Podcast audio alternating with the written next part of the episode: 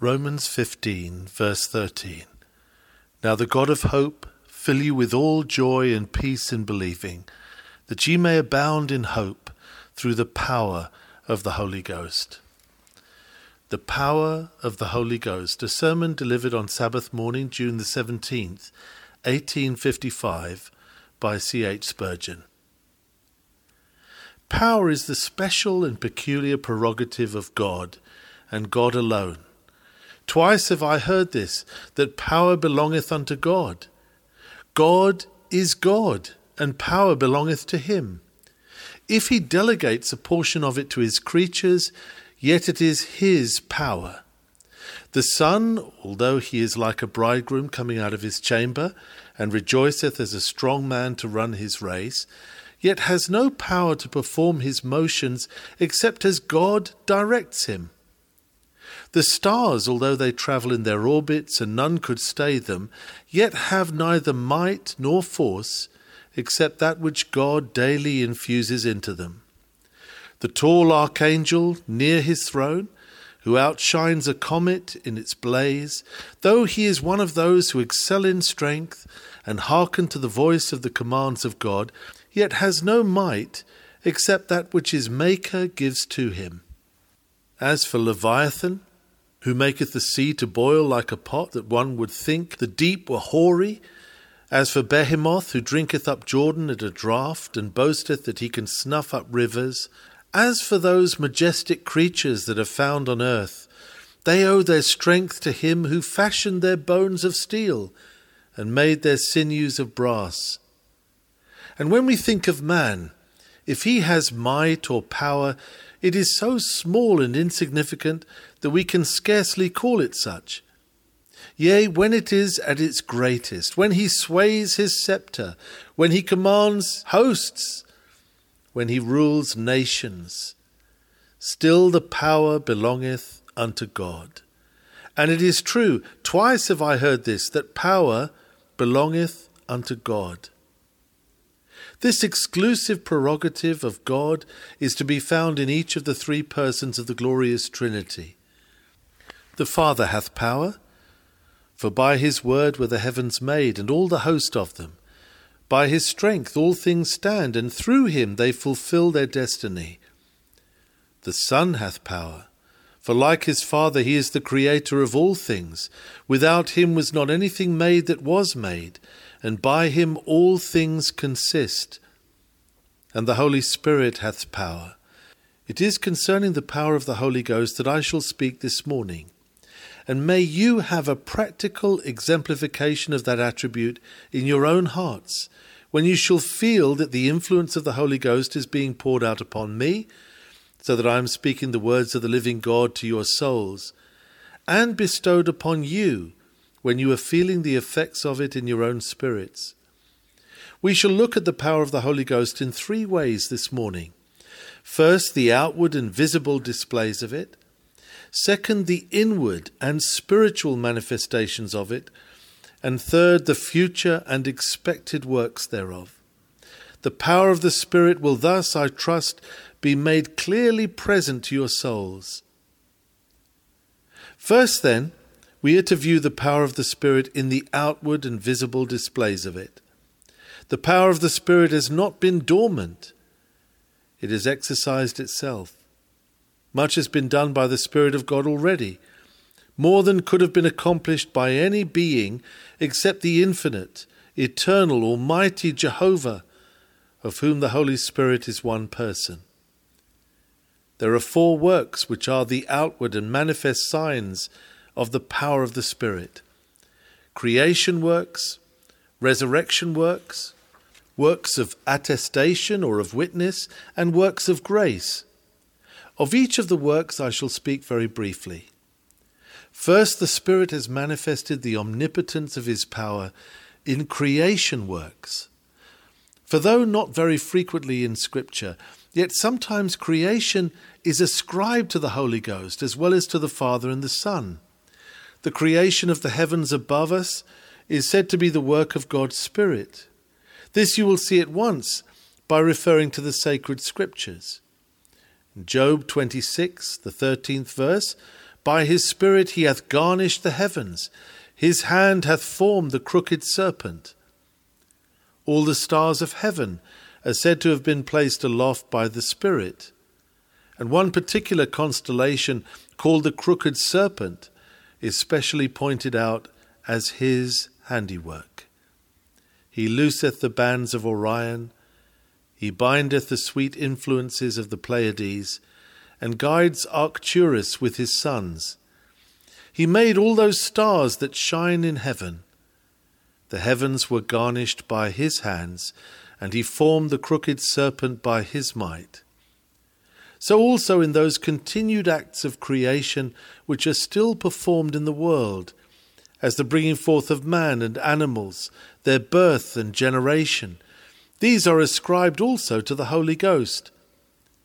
If you look at the 104th Psalm at the 29th verse, you will read, Thou hidest thy face, they are troubled. Thou takest away their breath, they die, and return to their dust. Thou sendest forth thy Spirit, they are created, and thou renewest the face of the earth. So that the creation of every man is the work of the Spirit and the creation of all life and all flesh existence in this world is as much to be ascribed to the power of the Spirit as the first garnishing of the heavens or the fashioning of the crooked serpent. But if you will look in the first chapter of Genesis, you will there see more particularly set forth that peculiar operation of power upon the universe, which was put forth by the Holy Spirit, you will then discover what was his special work. In the second verse of the first chapter of Genesis, we read, And the earth was without form and void, and darkness was upon the face of the deep, and the Spirit of God moved upon the face of the waters. We know not how remote the period of the creation of this globe may be, certainly many millions of years before the time of Adam. Our planet has passed through various stages of existence, and different kinds of creatures have lived on its surface, all of which have been fashioned by God. But before that era came, wherein man should be its principal tenant and monarch, the Creator gave up the world to confusion. He allowed the inward fires to burst up from beneath and melt all the solid matter, so that all kinds of substances were commingled in one vast mass of disorder. The only name you could give to the world then was that it was a chaotic mass of matter. What it should be, you could not guess or define. It was entirely without form and void, and darkness was upon the face of the deep. The Spirit came and stretching his broad wings bade the darkness disperse. And as he moved over it, all different portions of matter came into their places, and it was no longer without form and void, but became round like its sister planets, and moved, singing the high praises of God, not discordantly as it had done before, but as one great note in the vast scale of creation. Milton very beautifully describes this work of the Spirit in thus bringing order out of confusion when the King of Glory, in his powerful word and spirit, came to create new worlds. On heavenly ground they stood, and from the shore they viewed the vast, immeasurable abyss, outrageous as a sea, dark, wasteful, wild, up from the bottom, turned by furious winds and surging waves as mountains to assault, heaven's height, and with the centre mix the pole.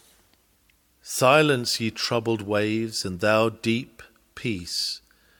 Said then the omnific word, Your discord end. Then on the watery calm his brooding wings the Spirit of God outspread and vital virtue infused and vital warmth throughout the fluid mass. This, you see, then, is the power of the Spirit. Could we have seen that earth all in confusion, we should have said, Who can make a world out of this? The answer would have been, The power of the Spirit can do it. By the simple spreading of his dove like wings, he can make all the things come together Upon that there shall be order where there was naught but confusion. Nor is this all the power of the Spirit. We have seen some of his works in creation. But there was one particular instance of creation in which the Holy Spirit was more especially concerned. That is the formation of the body of our Lord Jesus Christ. Though our Lord Jesus Christ was born of a woman and made in the likeness of sinful flesh, yet the power that begat him was entirely in God the Holy Spirit. As the Scriptures express it, the power of the highest shall overshadow thee. He was begotten, as the Apostles' Creed says, begotten of the Holy Ghost. That holy thing which is born of thee shall be called the Son of the Highest. The corporeal frame of the Lord Jesus Christ was a masterpiece of the Holy Spirit. I suppose his body to have excelled all others in beauty, to have been like that of the first man, the very pattern of what the body is to be in heaven, when it shall shine forth in all its glory. That fabric in all its beauty and perfection was modelled by the Spirit. In his book were all the members written when as yet there were none of them. He fashioned and formed him. And here again we have another instance of the creative energy of the Spirit. A second manifestation of the Holy Spirit's power is to be found in the resurrection of the Lord Jesus Christ.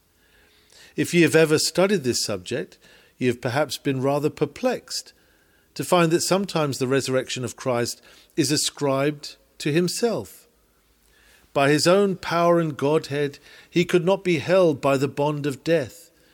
But as he willingly gave up his life, he had power to take it again. In another portion of Scripture, you find it ascribed to God the Father. He raised him from the dead. Him hath God the Father exalted. And many other passages of similar import. But again, it is said in Scripture that Jesus Christ was raised by the Holy Spirit. Now, all these things were true. He was raised by the Father, because the Father said, Loose the prisoner, let him go. Justice is satisfied. My law requires no more satisfaction. Vengeance has had its due. Let him go. Here he gave an official message which delivered Jesus from the grave. He was raised by his own majesty and power because he had a right to come out, and he felt he had, and therefore burst the bonds of death. He could be no longer holden of them. But he was raised by the Spirit as to that energy which his mortal frame received, by which it rose again from the dead after having lain there for three days and nights. If you want proofs of this, you must open your Bibles again at 1 Peter chapter 3 and verse 18 for Christ also hath once suffered for sins, the just for the unjust, that he might bring us to God, being put to death in the flesh, but quickened by the Spirit. And a further proof you may find in Romans chapter 8, verse 11. I love sometimes to be textual, for I believe the great fault of Christians is that they do not search the Scriptures enough and I will make them search them when they are here, if they do not do so anywhere else. But if the Spirit of him that raised up Jesus from the dead dwell in you, he that raised up Christ from the dead shall also quicken your mortal bodies by his Spirit that dwelleth in you. The resurrection of Christ then was effected by the agency of the Spirit. And here we have a noble illustration of his omnipotence.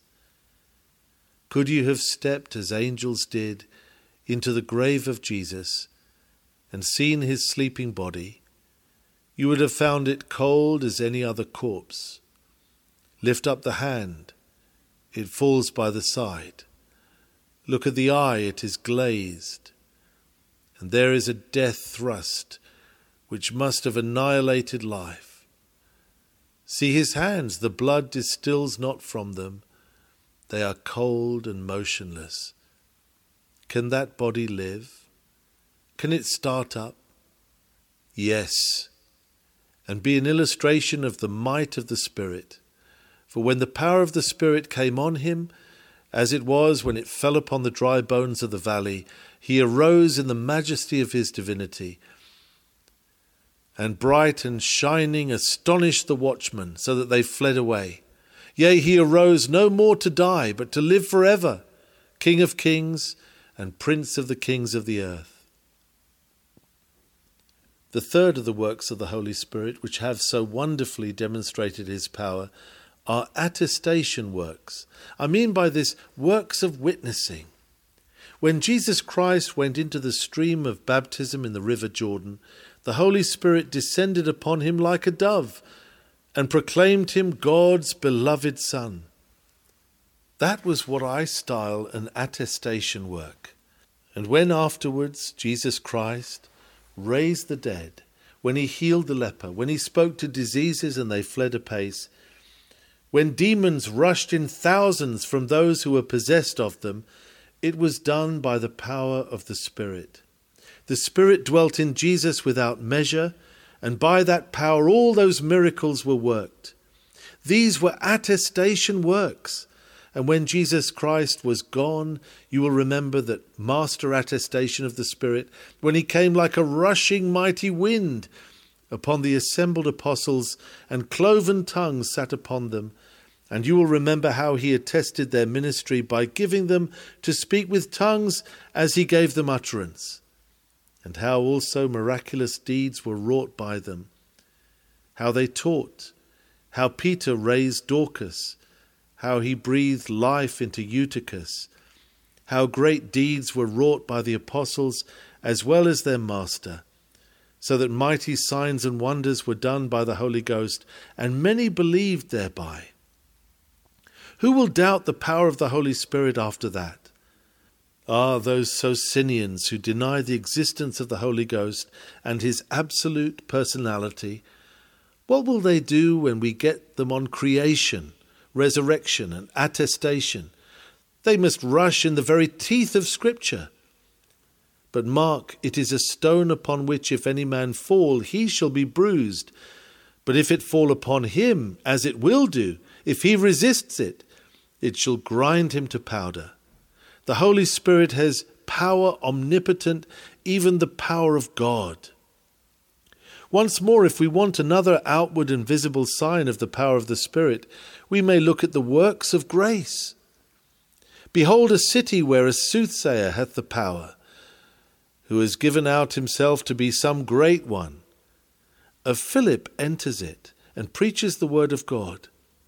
Straightway a Simon Magus loses his power, and himself seeks for the power of the Spirit to be given to him, fancying it might be purchased with money. See in modern times a country where the inhabitants live in misery, worshipping their false gods, and so plunged in superstition, so degraded and debased. And then behold a Moffat with the word of God in his hands. Hear him preach as the Spirit gives him utterance and accompanies that word with power. They cast aside their idols, they hate and abhor their former lusts.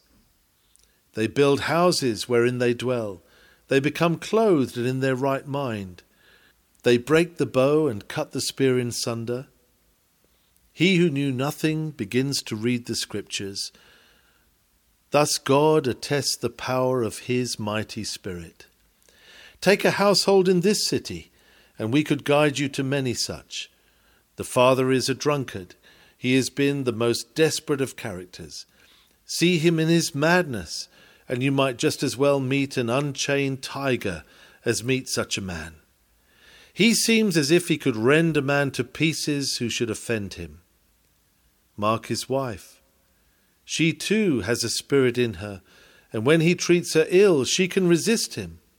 Many broils have been seen in that house, and often has the neighbourhood been disturbed by the noise created there. As for the poor little children, see them in their rags and nakedness, poor untaught things. Untaught, did I say? They are taught and well taught in the devil's school, and are growing up to be heirs of damnation. But someone whom God has blessed by his Spirit is guided to the house he may be but a humble city missionary, perhaps, but he speaks to such a one. Oh, says he, come and listen to the voice of God.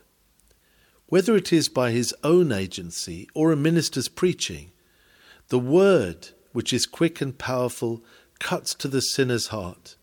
The tears run down his cheeks, such as had never been seen before. He shakes and quivers. The strong man bows down, the mighty man trembles, and those knees that never shook begin to knock together. That heart which never quailed before now begins to shake before the power of the Spirit. He sits down on a humble bench by the penitent. He lets his knees bend while his lips utter a child's prayer. But, whilst a child's prayer, a prayer of a child of God. He becomes a changed character. Mark the Reformation in his house. That wife of his becomes the decent matron. Those children are the credit of the house. And in due time they grow up like olive branches round his table, adorning his house like polished stones. Pass by the house, no noise or broils, but songs of Zion. See him, no drunken revelry. He has drained his last cup, and now, forswearing it, he comes to God and is his servant. Now you will not hear at midnight the bacchanalian shout, but should there be a noise, it will be the sound of the solemn hymn of praise to God. And now, is there not such a thing as the power of the Spirit? Yes, and these must have witnessed it and seen it.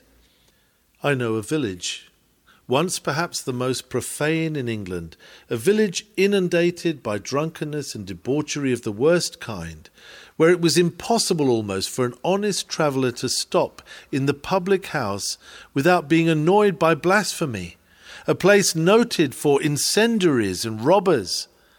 One man, the ringleader of all, listened to the voice of God. That man's heart was broken the whole gang came to hear the gospel preached, and they sat and seemed to reverence the preacher as if he were a god and not a man. These men became changed and reformed, and every one who knows the place confirms such a change had never been wrought but by the power of the Holy Ghost. Let the gospel be preached and the Spirit poured out, and you will see that it has such power to change the conscience, to ameliorate the conduct, to raise the debased, to chastise and curb the wickedness of the race, that you must glory in it. I say that there is naught like the power of the Spirit. Only let that come, and indeed everything can be accomplished. Now, for the second point, the inward and spiritual power of the Holy Spirit. What I have already spoken of may be seen, what I am about to speak of must be felt, and no man will apprehend what I say with truth unless he has felt it. The other, even the infidel, must confess. The other, the greatest blasphemer, cannot deny if he speaks the truth. But this is what the one will laugh at as enthusiasm, and what the other will say is but the invention of our fevered fancies. However, we have a more sure word of testimony than all that they may say. We have a witness within. We know it is the truth, and we are not afraid to speak of the inward spiritual power of the Holy Ghost. Let us notice two or three things wherein the inward and spiritual power of the Holy Ghost is very greatly to be seen and extolled. First, in that the Holy Ghost has a power over men's hearts. Now, men's hearts are very hard to affect. If you want to get at them for any worldly object, you can do it. A cheating world can win a man's heart. A little gold can win a man's heart. A trump of fame and a little clamour of applause can win a man's heart. But there is not a minister breathing that can win a man's heart himself. He can win his ears and make them listen. He can win his eyes and fix those eyes upon him. He can win the attention. But the heart is very slippery. Yes, the heart is a fish that troubles all gospel fishermen to hold. You may sometimes pull it almost out of the water, but slimy as an eel it slippeth between your fingers, and you have not captured it after all. Many a man has fancied that he has caught the heart, but has been disappointed. It would need a strong hunter to overtake the heart on the mountains. It is too fleet for human foot to approach. The Spirit alone has power over man's heart. Do you ever try your power on a heart? If a man thinks that a minister can convert the soul, I wish he would try. Let him go and be a Sabbath school teacher. He shall take his class. He shall have the best books that can be obtained. He shall have the best rules. He shall draw his lines of circumvallation about his spiritual Sebastopol. He shall take the best boy in his class, and if he is not tired in a week, I shall be very much mistaken. Let him spend four or five Sabbaths in trying. But he will say, The young fellow is incorrigible. Let him try another, and he will have to try another, and another, and another, before he will manage to convert one. He will soon find it is not by might nor by power, but by my Spirit, says the Lord. Can a minister convert? Can he touch the heart? David said, Your hearts are as fat as grease. Ay, that is quite true, and we cannot get through so much grease at all. Our sword cannot get at the heart. It is encased in so much fatness, it is harder than a nether millstone. Many a good old Jerusalem blade has been blunted against the hard heart. Many a piece of the true steel that God has put into the hands of his servants has had the edge turned by being set up against the sinner's heart.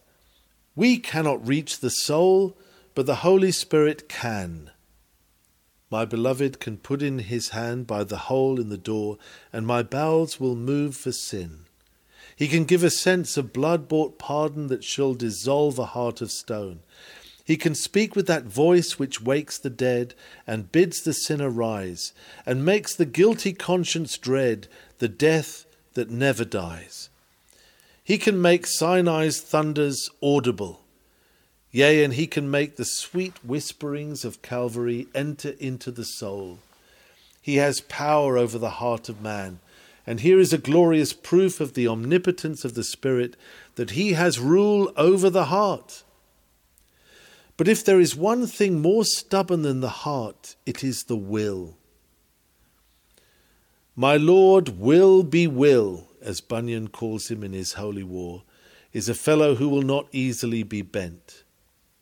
The will, especially in some men, is a very stubborn thing.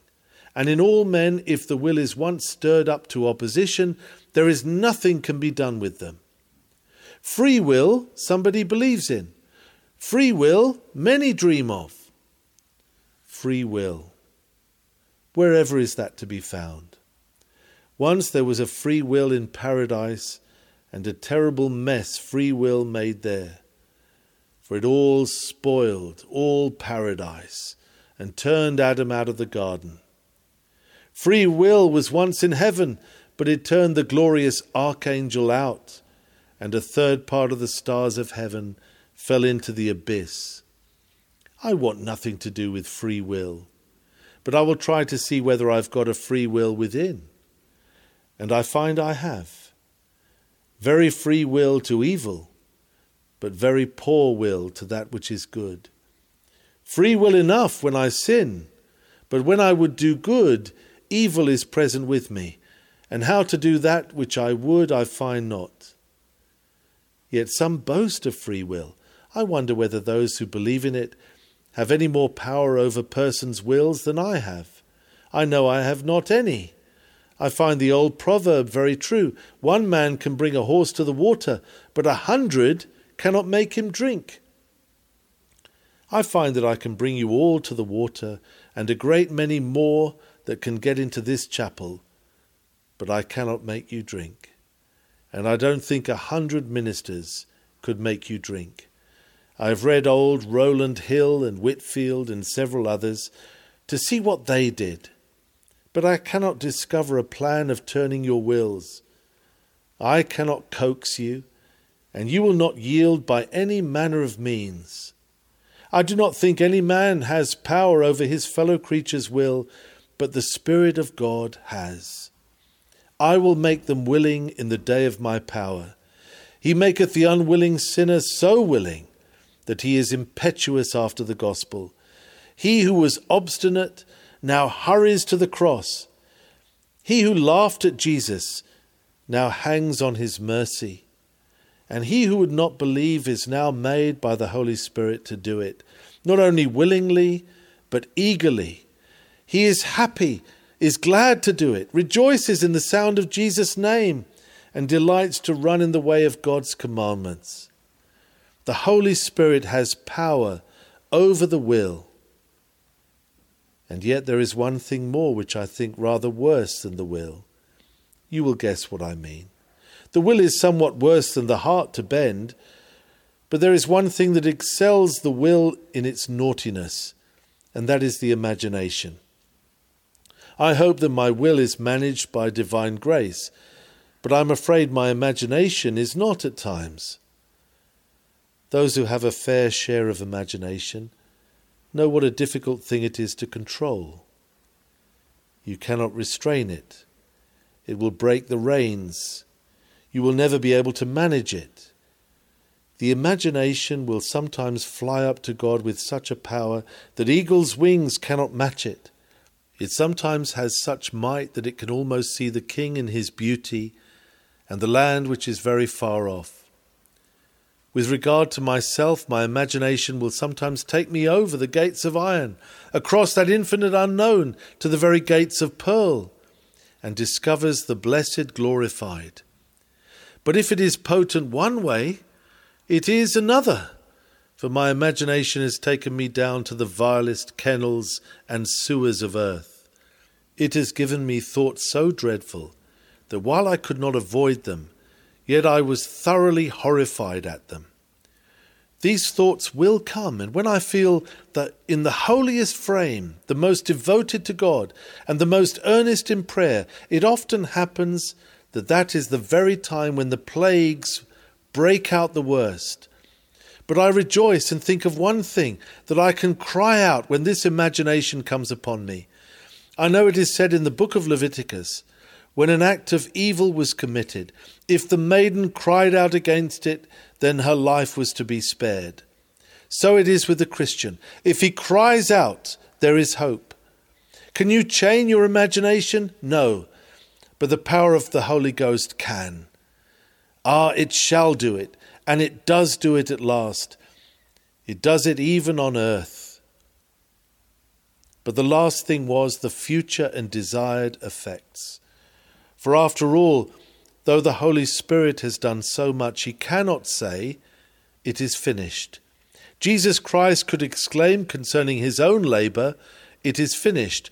But the Holy Spirit cannot say that. He has more to do yet. And until the consummation of all things, when the Son himself becomes subject to the Father, it shall not be said by the Holy Spirit, It is finished. What then has the Holy Spirit to do? First, he has to perfect us in holiness. There are two kinds of perfection which a Christian needs.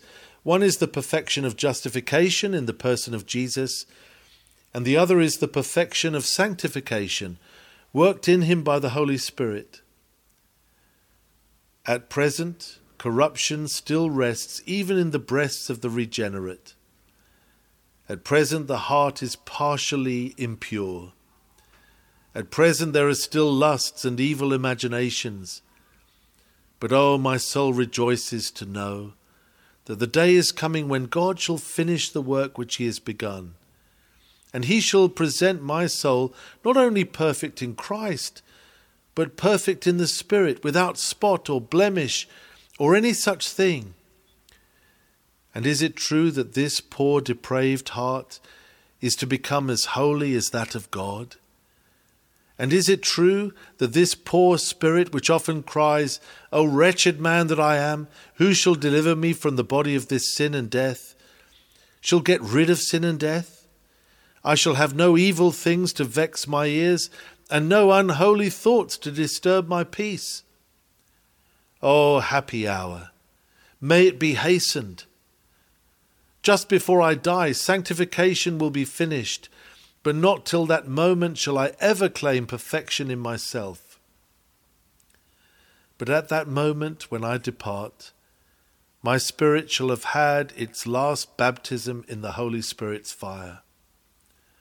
It shall be put in the crucible for its last trying in the furnace, and then, free from all dross, and fine like a wedge of pure gold, it shall be presented at the feet of God without the least degree of dross or mixture. O glorious hour! O blessed moment! Methinks I long to die if there were no heaven, if I might but have that last purification and come up from Jordan's stream most white from the washing. Oh, to be washed white, clean, pure, perfect, not an angel more pure than I shall be. Yea, not God Himself more holy. And I shall be able to say in a double sense, Great God, I am clean. Through Jesus' blood, I am clean. Through the Spirit's work, I am clean too. Must we not extol the power of the Holy Ghost in thus making us fit to stand before our Father in heaven? Another great work of the Holy Spirit which is not accomplished is the bringing on of the latter day glory. In a few more years, I know not when, I know not how, the Holy Spirit will be poured out in a far different style from the present. There are diversities of operations, and during the last few years it has been the case that the diversified operations have consisted in very little pouring out of the Spirit. Ministers have gone on in dull routine, continually preaching, preaching, preaching, and little good has been done. I do hope that perhaps a fresh era has dawned upon us and that there is a better pouring out of the Spirit even now. For the hour is coming, and it may be even now is, when the Holy Ghost shall be poured out again in such a wonderful manner that many shall run to and fro, and knowledge shall be increased. The knowledge of the Lord shall cover the earth, as the waters cover the surface of the great deep. When his kingdom shall come, and his will shall be done on earth even as it is in heaven. We are not going to be dragging on forever, like Pharaoh with the wheels off his chariot. My heart exults and my eyes flash with the thought that very likely I shall live to see the outpouring of the Spirit, when the sons and the daughters of God again shall prophesy, and the young men shall see visions, and the old men shall dream dreams. Perhaps there shall be no miraculous gifts, for they will not be required, but yet there shall be such a miraculous amount of holiness, such an extraordinary fervour of prayer such a real communion with God, and so much vital religion, and such a spread of the doctrines of the cross, that every one will see that verily the Spirit is poured out like water, and the rains are descending from above. For that let us pray, let us continually labour for it, and seek it of God. One more work of the Spirit which will especially manifest His power the general resurrection. We have reason to believe from Scripture that the resurrection of the dead, whilst it will be effected by the voice of God and of His Word, the Son, shall also be brought out by the Spirit. The same power which raised Jesus Christ from the dead shall also quicken your mortal bodies. The power of the resurrection is perhaps one of the finest proofs of the works of the Spirit. Ah, my friends, if this earth could but have its mantle torn away for a little while, if the green earth should be cut from it, and we could look about six feet deep into its bowels, what a world it would seem! What should we see? Bones, carcasses, rottenness, worms, corruption. And you would say, Can these dry bones live? Can they start up? Yes, in a moment, in the twinkling of an eye, at the last trump, the dead shall be raised. He speaks, they are alive. See them scattered, bone comes to his bone. See them naked, flesh comes upon them. See them still lifeless. Come from the four winds, O breath, and breathe upon these slain. When the wind of the Holy Spirit comes, they live and they stand upon their feet, an exceeding great army. I have thus attempted to speak of the power of the Spirit, and I trust I have shown it to you. We must now have a moment or two for practical inference. The Spirit is very powerful, Christian. What do you infer from that fact? Why, that you never need distrust the power of God to carry you to heaven. Oh, how that sweet verse was laid to my soul yesterday. His tried almighty arm is raised for your defence.